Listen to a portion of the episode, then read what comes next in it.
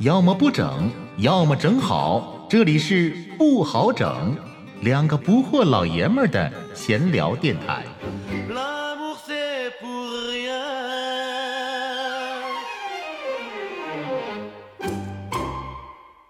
大家好，欢迎收听不好整。今天还是由我一个人继续缅怀马拉多纳，老好还是在养病。昨天我是不知不觉聊了半个多小时都没聊完，甚至连球场上的故事都没聊完，只聊到他人生最高峰，就是1986年率领阿根廷夺冠。但是呢，只聊业务实在太片面了。马拉多纳不只是球王，他更是个有故事的人，就是他的面孔太多了。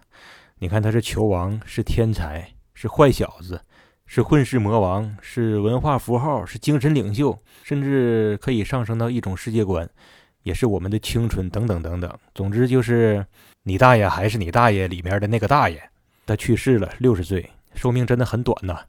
他同时代的战友和对手们很多还都活跃在各种舞台，当教练的、解说员、足球推广大使啊，甚至还有演员呢。最容易联想到的就是跟马拉多纳从国家队到俱乐部。缠斗一生、互有胜负的另一个老马，有很多人说这个人是马拉多纳的一生之敌，就德国队的马特乌斯，他俩同岁。马特乌斯四十多岁还是拜仁主力，现在身材比小伙还好。再比如呢，比马拉多纳还年长十岁，也是老马，也姓马，一天到晚活蹦乱跳的，现在街舞跳的比尼古拉斯赵四还好。马保国吗？虽然马拉多纳六十岁就去世了。但用一句欧美电影里总出现的台词来说，就是 “He had his life”，他过了他的人生。简单说就是没白活呀。他取得了太大的成就，获得了太多的荣誉，惹了太多的祸，干了太多的错事、傻事儿，还有烂事儿。他也得罪了太多的人，但是得罪邻居老王也就无所谓了。那他得罪的全是身居高位的人，也收获了太多的热爱、崇拜和憎恨。不知不觉的，自己成为了巨大的文化符号，成为了很多人的精神导师，为太多人带去了欢乐和永远美好的回忆，是太多人能忍受这完犊子生活的理由，是可以继续活下去的慰藉和力量。就在阿根廷和意大利的那不勒斯，就直到现在，还有很多家庭把他的照片放在家里的神龛上，就跟耶稣放在一起。所以，老马这辈子真的是没白活一回。稍事休息，听老布和老好继续整。马拉多纳去世了，不只是足球的巨大损失，也是文化上的巨大损失。你看，由于他，足球变得更好看了吧？足球运动推广的就更好了，更加夯实了世界第一运动的地位，更多的人爱上了足球，为足球产业带来了巨大的经济效益。虽然他后来不踢了，走样了，但他的过往神迹。始终留在全世界球迷的顶层记忆，为啥呢？这就是他的个人魅力，就从体育进入到文化领域，真的是上升到了一种潮流的高度。他可以退役，他也可以苍老，可以走样，犯各种事儿，但我们真的是不能没有他的陪伴，因为在这个愈发现代化、愈发体制化、到处充满了政治正确、愈发冷漠、充满假面的世界里，我们需要有个人来提醒我们什么是自由。什么是反叛？什么是不屑？什么是尊严？什么是倔强？什么是理想？什么是魂不吝？所以我想来想去，试图用一个词儿来提炼老马这一切，就最后选择了“纯粹”这个词儿。老马是个很纯粹的人。嗯，那些所有人早在成长过程中不得不扔掉的童心呐、理想啊和本色呀，全部的妥协，老马始终都没妥协过。他都始终保留着童心理想和他的本色，所以就这期主要聊聊老马这个人，这个人的性格和精神世界，还有跟老马互为一体、密不可分的，就是他的祖国阿根廷。球迷都知道，马拉多纳出生在阿根廷首都布宜诺斯艾利斯的一个贫民区。就曾经有位著名的中国足球记者说，那个地方就像沈阳的铁西区。的确，气质上是有共同之处。就这种地方出来的孩子都比较强悍、野性、倔强、抗争。用沈阳话说，就是一个个都七个不服、八个不忿的。就那是一种必须掌握的生存之道。我没去过阿根廷，但我知道这种类比说的是气质，绝对不是实际的生存状况。我相信铁西区肯定要比南美国家的贫民窟好的太多太多了。可能阿根廷还好些，像巴西、哥伦比亚那些地方的贫民窟简直是没有未来，都是阳光和法治触碰不到的地方。而且在南美国家，阶层的固化要更加严重。就贫民区出生的孩子，你要想突破阶层，只能靠天赋和努力，那最后也就只有极少数才能够突围成功。老马主要是西班牙后裔，有点少部分意大利，还有点克罗地亚。那他姥姥的爸爸是克罗地亚人，这个就非常阿根廷。就整个南美洲主要是西班牙人的后裔，要外加很多其他的欧洲移民，就这些人数量都远远比不上西班牙人的后裔，但是来自哪儿的都有。然后再跟当地的原住民，也就是各种印第安人混血融合。但阿根廷人在南美国家里吧，他肤色是偏白，他隔壁的智利也比较偏白，就可能是因为南美洲越往北越热，适合居住，就是因此原住民也多，也相对发达。比如说著名的印加人，但是越往南越冷，原住民少，混血程度就弱，所以阿根廷人偏白。就看他们的历届国家队儿都是这样。但是好多人也很明显能看出来印第安人的血统，有马拉多纳有没有我不知道啊，就算有的话也很正常，就像很多美国白人都混了北美印第安人那个血统一样，甚至自己都不知道。但就算是没有呢，马拉多纳和整个阿根廷人的民族性格都深深受了印第安人的影响，就是那种原始的、粗糙的、狂野的气质。大伙都说阿根廷人是潘帕斯的雄鹰，或者是高桥种的野马，桀骜不驯。难以驾驭，这些都是马拉多纳性格的写照。有这种狂野自由的大环境，造就了他不拘一格的创造力。呃，刚才说到野马，就整个阿根廷人都像野马，他们穿着一身高桥人的行头，骑马的样子太帅了。就是周星驰国产《零零七》里边的台词啊，嗯，忧郁的眼神，唏嘘的胡茬，就还有不修边幅的做派。阿根廷球员一骂的长发飘逸，跑起来就像野马的马鬃。真的是赛场的一道风景，嗯，但不过必须公正的说一下，那个在这方面，马拉多纳不能是阿根廷的代言人，代言人应该是战神巴蒂。你毕竟老马个子矮呀，完了脖子还短，好像还有点鸡胸。后来还有个叫索林的，是个左后卫，个子更矮，呃，脖子更短，但仍然不耽误留了一头飘逸的大波浪长发，看起来像个倒置的拖布，但是球风也极其的勇猛彪悍。就总之，阿根廷球员的长发是出名的。就最著名的故事就是帕萨雷拉当教练的时候，有让队员都剪掉长发，然后雷东多宁可不进国家队，他也不剪发。你看阿根廷的爷们儿一个个的真是野马呀，野性难寻呐。不过帕萨雷拉也是，他的方式明显就是错的。他为了增强纪律和管理，但是跟这个民族血液里的东西是相悖的。更何况这帕萨雷拉年轻的时候不也是一一脑袋马鬃吗？哎呀，刚才说到长发，我爆个小料啊！我大学的时候也留长发来的，能那个男孩儿，我不知道七零后是不是都有过。呃，那个时候是最反叛的年纪，好像每天都处于临战状态。但要是有人问，哎，你到底要跟谁作对呀？那我就真不知道了。好像就光知道喊冲锋，冲啊！但都不知道往哪儿冲，就是不知道哪儿来的那么多愤怒。大一下学期我留了长发，那个于是愤怒呢，就好像一下子有个出口。好像是一种宣言，或者是一种通行证。就有了长发，才能去从事某种与众不同的创造性的崇高的工作。所以我理解艺术家留长发的心理，就真的是有刚需的成分。呃，但也确实是因人而异啊。我那个时候留着，觉得自己留长发还行，因为我 我头发有卷儿，长了之后就自然出来大卷儿。关键是那时候我脸小。那个适合留长发，现在就完蛋了。现在我的脸的表面积能毁那时候俩，再加上这人到中年，整天一脸大油，长发一留还打卷儿，完了，那我成东北如花了，那肯定非我莫属了。对，所以我相信阿根廷人在球场上留长发肯定是有助于发挥。就人的心理这事儿非常微妙，正确的发型绝对能成就一件事儿。发型错了，一切都错。除了阿根廷贫民窟，也深深造就了老马的性格。我觉得贫民窟能造就两类人，一是老大，一个就是罗罗。叫马拉多纳就是老大，除了天生他就有霸气这个人，更何况他有本事啊，就是足球天赋，而且是惊人的天赋。马拉多纳的足球天赋早早就显露出来了。你看就这样的话，别人就都对他高看一眼。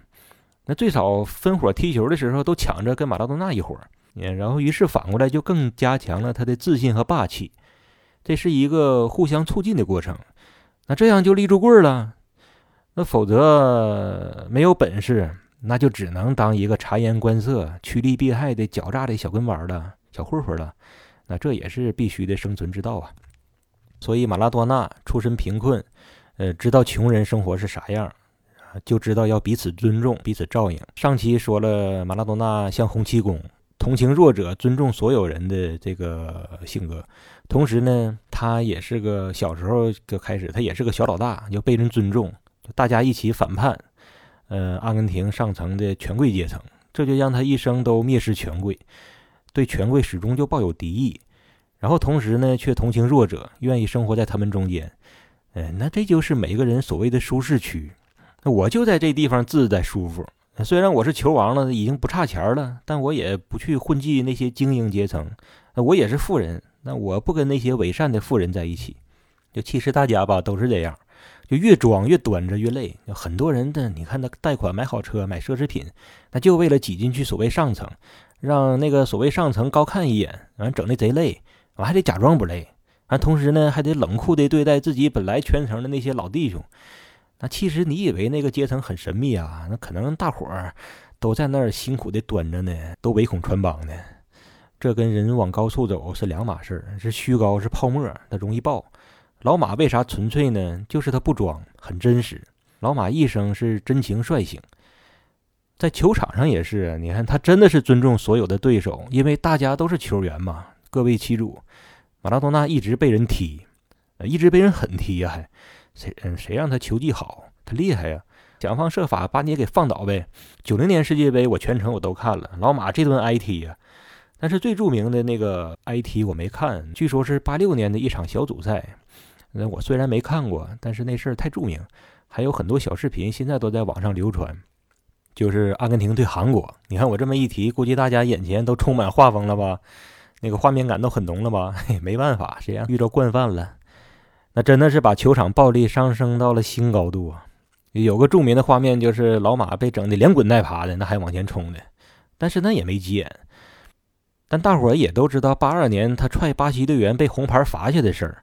那那个时候年少轻狂，而且比赛后接受采访的时候，马拉多纳就对着镜头说：“说马岛的失败对他造成了极大的心理阴影，而且还是对世仇巴西，那就是情有可原呗。”但后来真的是老马就再被踢，也跟。场上的队员、对手都相安无事，就算他队里的小弟像他年轻时一样，那个血气上涌的，总要跟人干仗，那他也站出来，就是去平息局面。但是吧，社会上呢，总是有一种人，就是对同事们都一百个好，但是就是专门得罪领导。这种人往往都是男的，然后一回家就得挨老婆骂：“你傻呀！”老马就是这种人。那个他老婆骂不骂他，我都不知道啊，更何况他老婆一个接一个的。但老马这人就是不爽权威，在球场上他对所有球员那是尊敬有加，但是对裁判那就不是了。嗯，在场下那更是对各种权力机构大放厥词，无所顾忌。就是因此他树敌太多。九零年世界杯决赛，那又是对老冤家西德，结果西德是成功复仇，打败了阿根廷夺冠，老马就绷不住了，当场甩脸子，差点就是要拒绝领取银牌。然后赛后，他马上就说：“那个对着记者、对着媒体就说啊，这是一场被操控的丑闻。”他说：“西德进的点球根本就是不该判，说阿根廷是被算计了，各种阴谋论。”但他场上对西德队员没毛病，大家相敬如宾，充满了运动家的精神。但他就是怼权威。平心而论吧，就是我觉得那个点球没毛病，而且那场比赛西德摆明了就是更好的，就更配得上冠军的队伍。虽然说足球比赛的输赢比的是比分，不是场面，但是抛开一切情感因素的话，我觉得九零年的西德恐怕是整个的世界足球史上也是一个无敌之师。但是只要有马拉多纳在，那啥都不好说，因为他太强。就算他那时候再落魄，再走下坡路，再怂，但是只要给他一个机会，他就能击碎所有的理所当然呢。他身上真的是没有一点正客气，就他非常瞧不起贝利。因为贝利太政客，东北话比较狗吧。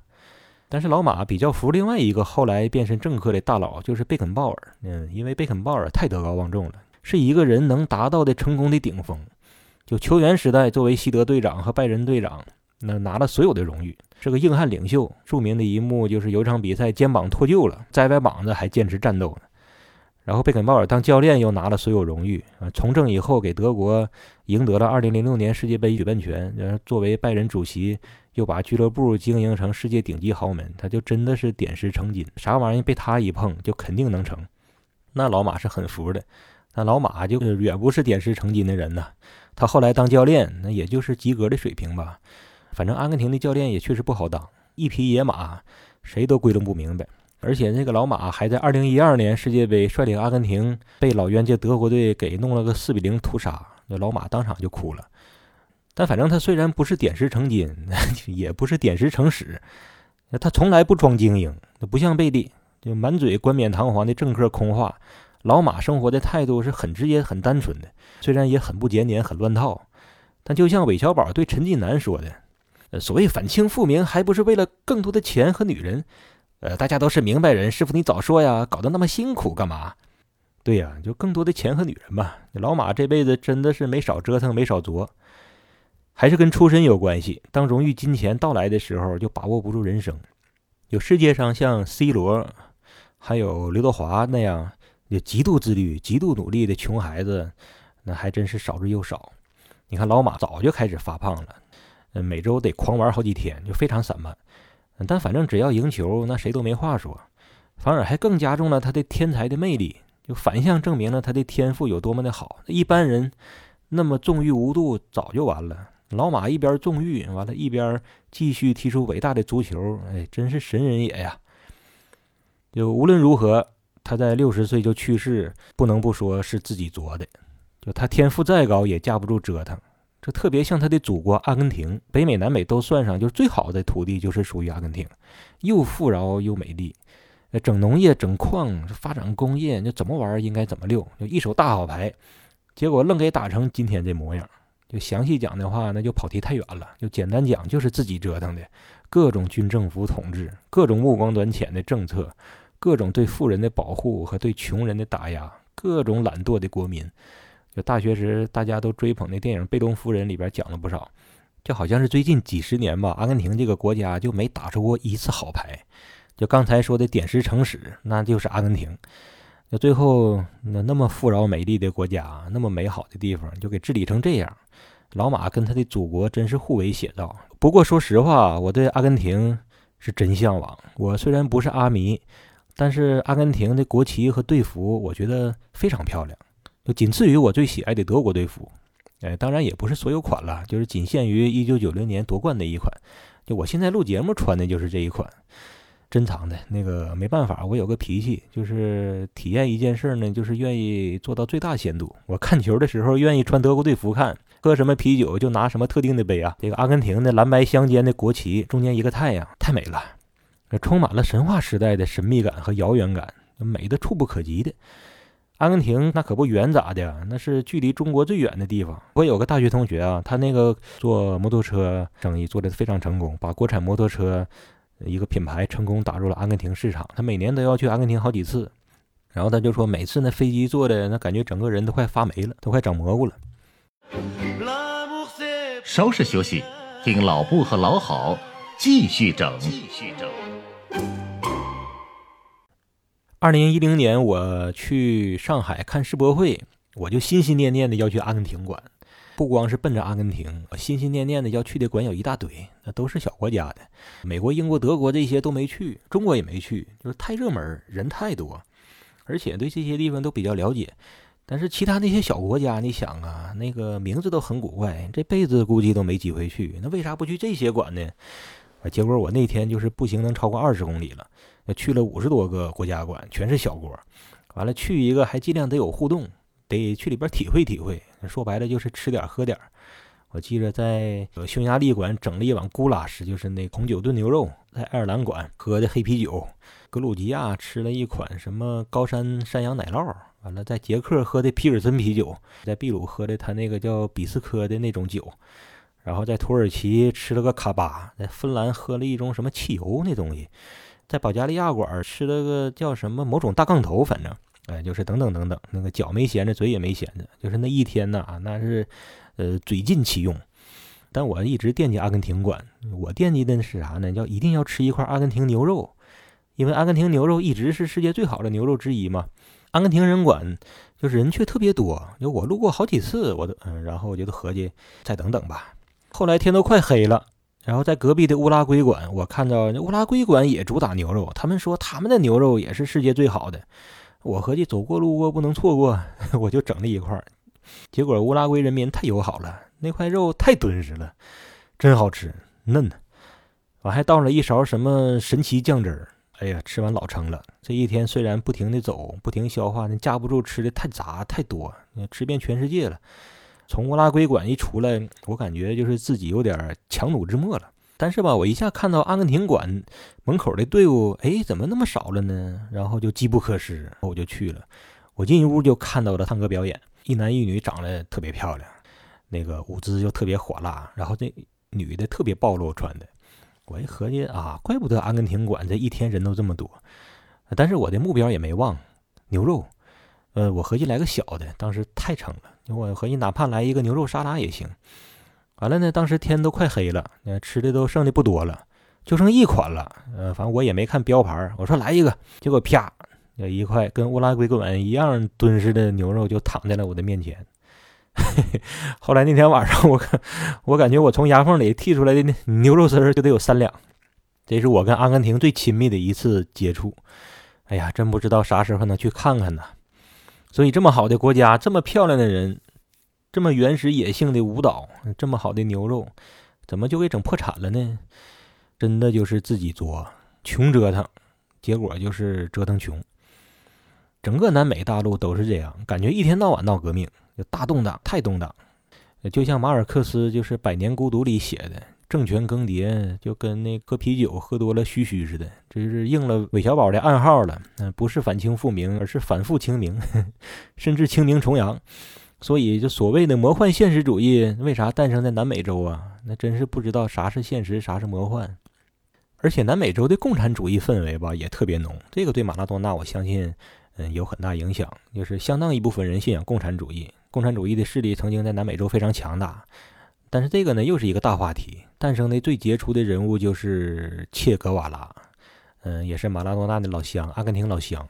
呃，这个人不得了。后来的老马跟他，我感觉挺像。就是都突破了各自的事业领域，然后成为了一个全球的文化符号，受万千人追捧的精神领袖。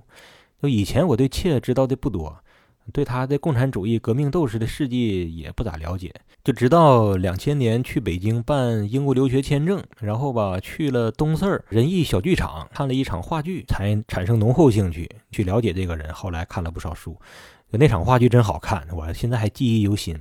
话剧的名字就叫《切格瓦拉》，是由一位当时中国文艺创作圈的大才呃大才子张光天创作的。哎，这个人太有才了，他自己创作导演，还给孟京辉很多知名的话剧写歌，就比如《恋爱的犀牛》啊什么的，那里边那些好听的歌都是这个张管天写的。后来他还用英文创作话剧，完了还去国外找外国的剧团演出，还获奖。就是那场《切格瓦拉》，把我看的最后是泪流满面。散场后，我还买了一盘剧中主题曲的 CD。嗯，这首歌一会儿在结尾放一下。那个一首让我当年泪流满面的歌，就是我感觉马拉多纳很多方面都像切。呃，我印象里他好像没声称过自己的信仰，但他肯定是热烈拥护共产主义的。他从来不加掩饰，很多场合都说过不掩饰对切、对卡斯特罗，还有对毛主席和中国的友好和崇拜。老马来了中国好几次嘛，不是在新闻里都看到了，就感觉这个人特别平易近人，完全没有架子，特别可爱。有几个著名的场景是在成都骑三轮车，跟毕老爷颠橘子，把一个小橘子连续颠了那么多，然后跟那赵本山俩人一起缩脖子，还玩二人转。而且他不是正和的那种随和，表面开心，然后背后骂这帮二逼霍霍死我了。我绝对相信老马他是真投入，是真开心。哎，对了，他那个八六年被韩国队踢成那样都不急眼，他不会是搞错了吧？他那个以为自己是在跟伟大的朝鲜民主主义人民共和国国家队在踢吧？哎，没准啊！你看那个罗德曼不也是吗？罗德曼去了朝鲜，问金正恩：“哎，我能不能有幸见见鸟叔？”反正马拉多纳跟赵本山那次活动太有意思了，就是也让东北人更加喜欢他。其实本来就是啊，这老马的名字叫的就对，迭哥马拉多纳，迭哥，东北人就本来就愿意管别人叫哥。你看人家马拉多纳原本就是迭哥，这太给我们东北人行方便了。所以我就始终不明白，为啥还管他叫老马呢？那必须得改呀！别人管他叫老马行，那咱东北人就得叫迭哥。哎呀，我这是很喜欢拉美人的名字，就特别有异国风情。你看，像迭哥、何塞、恩佐、胡里奥、加西亚、米盖尔，你看都是热辣加柔情。不过就是东北话吧，还是有点垮。比如说恩佐，恩佐，一下子把法拉利就给弄成大富康了。你得说恩佐啊，还有意大利那个奢侈品嘛，范思哲，东北话叫瓦萨奇。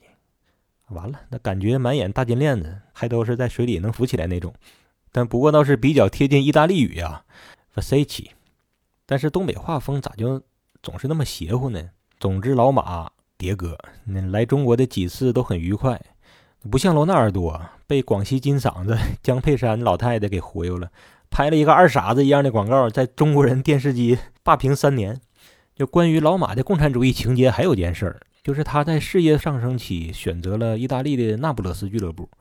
意大利这国家北方富裕，南方穷困，那不勒斯就是最穷困地区的最大城市，或者说是南方的头号穷鬼。那不勒斯队也是个意甲的弱旅，有一副常年人穷志短的样子。完结果呢，当时还在巴萨的马拉多纳。